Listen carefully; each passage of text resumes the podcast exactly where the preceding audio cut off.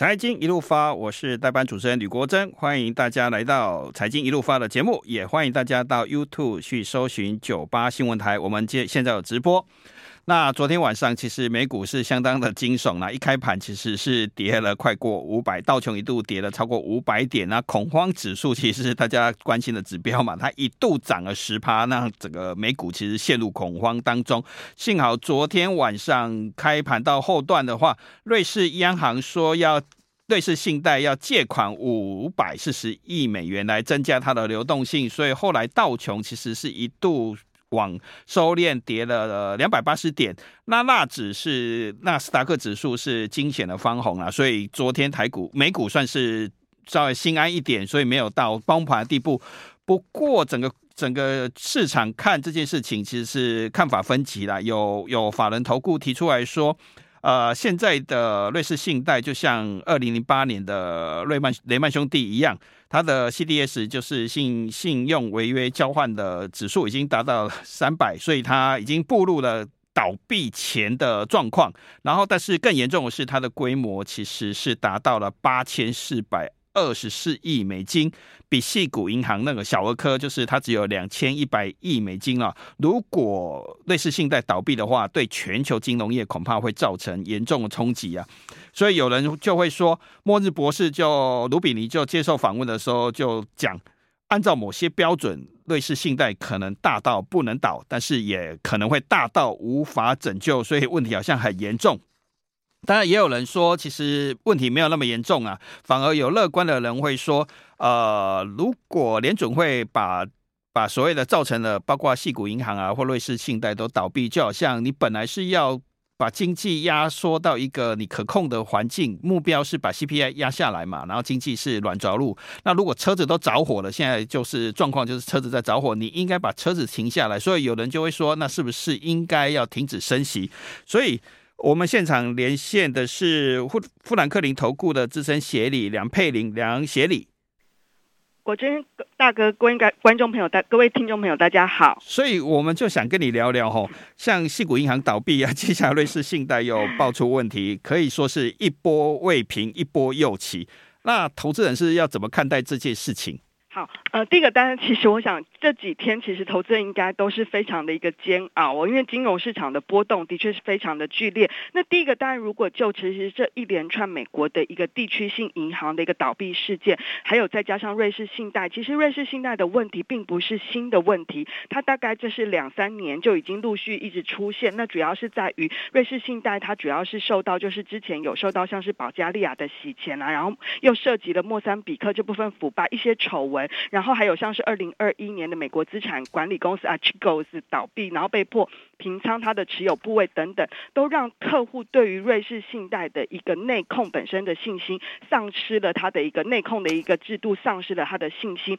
所以基本上其实呃这两个问题，基本上不论是美国的地区银行，然后像是系股银行，主要就是在于它本身的客户太过集中，然后又没有做好整个资产负债表的存续期间这部分的一个呃失衡的一个没有做好它的一个呃，就是比较均衡的一个配置，然后这部分导致了就是是在整个西谷银行出现这样的问题。基本上以目前来看，这些看起来都比较偏向于个别的问题，但是就像呃国珍大哥提到的，当这些问题出现连环爆的时候，的确就会造成金融市场是犹如一种就是所谓的滚雪球般，或者是有一点所谓的一个蝴蝶效应的一个恐慌情绪啦。那第一个，当然我们觉得，如果就美国的地区性银行来看的话，在这个呃，就刚过去的这个周末，美国联准会还有在联邦存款呃保险公司跟美国财政部做的，就是对于他的一个动作非常重要，就是对于他的一个存款担保呢，提供了这样子的一个所有的一个存户都可以拿到他的担保，而且提供了。呃，任何一家银行就是可能也会面临到流动性紧张的部分，有新的一个借呃资金取得的一个管道。这部分我们觉得第一个其实是画下了一个比较重要的一个防火墙，因为这部分呢，因为先前就很担心，就是因为很多的资金都还是从一些其他可能即便没有什么那么大问题的中小型银行，都持续往那那些美国银行，甚至摩根大通这部分银行出现一些资金流窜的一个状况。那我觉得联准会这个动作，第一个是希望能够先稳住市场的。的信心。那我觉得就这两天，其实呃美国的区域银行股虽然股价还是非常出现剧烈的波动，但基本上我们觉得呃似乎有一些开始寻求一些止稳的一个迹象。那只是说第二个又碰到了瑞士信贷的问题。那因为其实瑞士信贷的确是瑞士一个大到不能倒的银行哦，八千多亿美金。对对对，那我觉得这部分当然也是攸关瑞士政府的态度啦。那他们目前，因为我刚刚提到了，其实瑞士呃信贷它的问题大概已经发生了两三年，而且他这呃这家公司也进行过一些重整的一个动作，所以他现在的确他流动性其实没有太大问题，因为他手上还是有很多的一个资产，而且是像是一些债券的资产，其实是可以跟银行跟瑞士央行取得流动性的，只是他的问题是在于他的一个长期的获利展望，还有客户资金流失的一个状况，看起来是需要整个产呃公司的一个重整，继续的一个重整哦。那这部分我觉得要透过瑞士政府还有金融监管机构跟瑞士央行，目前在跟瑞士信贷的高层寻求各种的一个选项。那有。有严重到到雷曼时刻这样吗？呃，第一个，我觉得现阶段还看不，呃，我们并不认为会是下一个雷雷曼啦，因为主要还是在于以目前整个不论是美国或欧洲的一个金融体系，其实真的相较于二零零八年那时候金融海啸，目前的银行监管是相对比那时候更加严格。当然，经过了这一次的事件，我觉得未来的监管，尤其是对于中小型银行的监管又会更严格，就是会避免像是系股银行那种太过。集中在一些呃新创公司这样子的一个客户太过集中度这样子的一个情况，所以我觉得呃以目前的一个状况，我们并不认为现在会进一步呃演变成就是下一个雷曼，但是因为现在的一个金融市场或投资情绪的确是相对比较不安的，所以我觉得啊、当然其实呃各国政府或各国央行其实最希望。最怕的就是这种危机的自我实现，因为这种银行业，你知道，都是银行业这种就是建立在信心之上的。当大家的信心溃散的时候，的确是会出出现一种滚雪球的风暴。那这个是我觉得政府跟呃。各国的主管机关目前都积极在努力呃做的一个目标。那当然最重要的关键，当然就是刚刚提到了，像瑞士政府对于瑞士信贷这部分是不是有一些持续的一个动作出来？因为就像刚刚国珍大哥提到的，瑞士信贷它的 CDS 价格飙升，你就可以看得出来，大家都寻求已经到了有一点非常恐慌的状态。另外一个就是我们也观察到了，就是在目部分的像是美元资金的一个。资金的一个筹措市场这部分的确也有一些流动性紧张的一个迹象出现，还不是那么严重。但是如果当初这种现象出现的话，的确就会反映的就是目前市场情绪是相对比较恐慌的一个状况跟不安。那我觉得这部分对于金融市场短线上都还是一个蛮大的一个波动跟考验。对，银行有一个很恐恐怖的事情，就是没有所谓的雪中送炭，只有雨天收伞，然后只要听说哪里挤兑，就挤兑就会实现。对，所以我们投资人怎么去看这样的风波？大概要怎么样去判断说，哎，差不多停了，还是越严重？有哪些指标可以稍微看一下的？呃，好，第一个当然，其实我觉得还是要观察，就是包括了像是呃一些银金融股的股价啦。那第二个当然就是刚刚被点名的，像是瑞士信贷啦，或者是其实昨天被标准普尔或穆迪迪他们有调降，就是在整个债信展望调调降到整个。负负面观察名单的，像是第一共和银行这些，他们最近的一个不论是股价表现，或者是它相关的一个 CDS 价格，是不是也是出现比较大的一个波动？那第三个当然就是你可以看到最近的金融市场来看的话，当市场情绪比较悲观的时候，美元跟欧元看起来是有一点，不是说哪一个现在是一个非常主流的一个避险货币哦，因为 这次火烧处一个是美国，一个是欧洲，所以反而让黄金成为最近的一个资金的避险。港，那我觉得其实如果从这从这几个，就是包括了 CDS 价格，还有像是这些银行股的股价，如果能够出现回稳，然后金价的一个避险的一个表现，就是也不再那么受到资金吹捧的话，或许整个事件或者是市场的情绪就会相对比较稳定一些。嗯，谢谢梁协理提供我们这个指标哈，我们等一下先进广告回来，再跟梁协理继续请教说，因为大家也关心说，哎。是不是有机会美国就因此而不升息了？不升息是不是大代表股市的好机会会来临了？是不是这一场危机反而是一个危机入市的好机会？我们等一下广告回来再来请教梁协理。谢谢梁协理。财经一路发，我是代班主持人吕国珍。那有个说法是哦，联准会这次是本来想把车开到一个目的地啦，结果像现在开得过猛，超得过猛，升息升太快了，矽谷银行被他搞垮了。然后类似信贷的问题是，当然他有其他的问题啦，他 是类似信贷问题也趁机也因此而爆发了，所以车子都着火了。所以可能为了开到目的地，他可能稍微要停下来修一下车，所以可能就不会升级，甚至降息。那美国衰退的阴影可能就会不会因此因此不会衰退了，所以股市有可能会利多来临。有一派是这样说，那有一派其实是坚持说美国一定要升息到底，一定要把通膨打下来，因为通膨如果我们看最新的数字还是有六嘛，距离联总会的目标其实还远得很。那梁协理不知道现场连线是富兰克林投顾的资深协理梁协理，你不知道怎么看这些事情，是不是美国可能不会再升息了，或暂停升息，甚至有人会说还降息？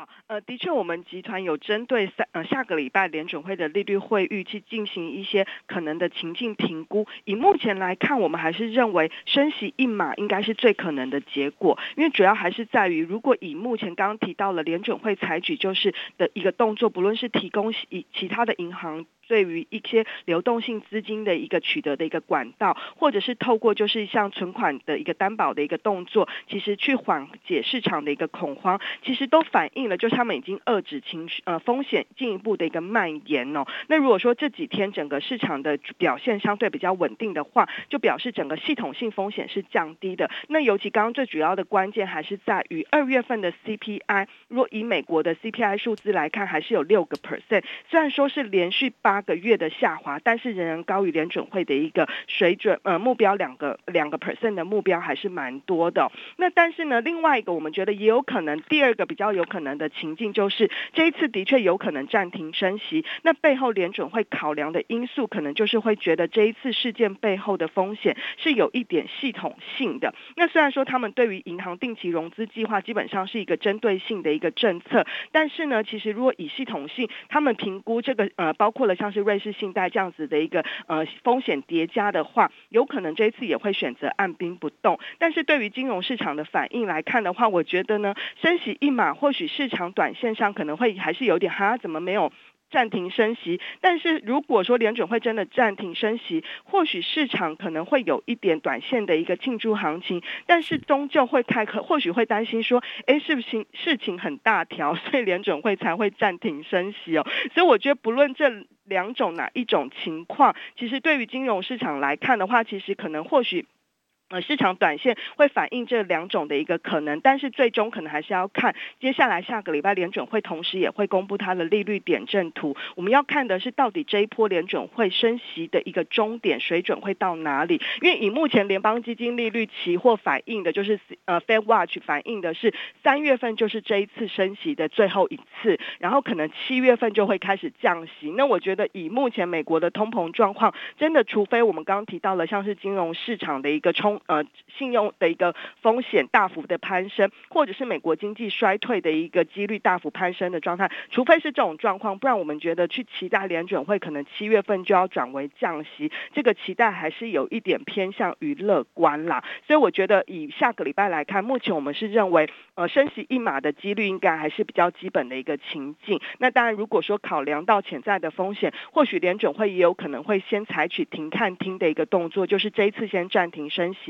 然后看后续的状况，再来决定是不是要进一步的一个采取升息的动作。嗯，是。那我我刚刚一开头的话，其实也提到高盛今天其实是发布了所谓的对于中国 GDP 的预测啦。嗯，它本来预测全年是百分之二点七到五点五这个区间，那它调升到百分之四到百分之六，所以它调升了。最高是到六趴啦，比中国新的国务院总理李强预估的百分之五还要高。而且中国去年的话，大概只有三点三嘛，实质的 GDP 成长，所以成长的力道算不错。然后台商也很喜欢讲一句话，就是两会了，然后又解封了，因为政治已经底定了嘛，哈，所有的新人事都出来了，所以政治稳了，经济就会稳，因为人事不会再波动了，政权已经稳固稳固了，所以。呃，这样就可以全力来拼经济，所以你怎么去看上半年的陆股跟港股的行情？那它对台湾又会有什么样的影响？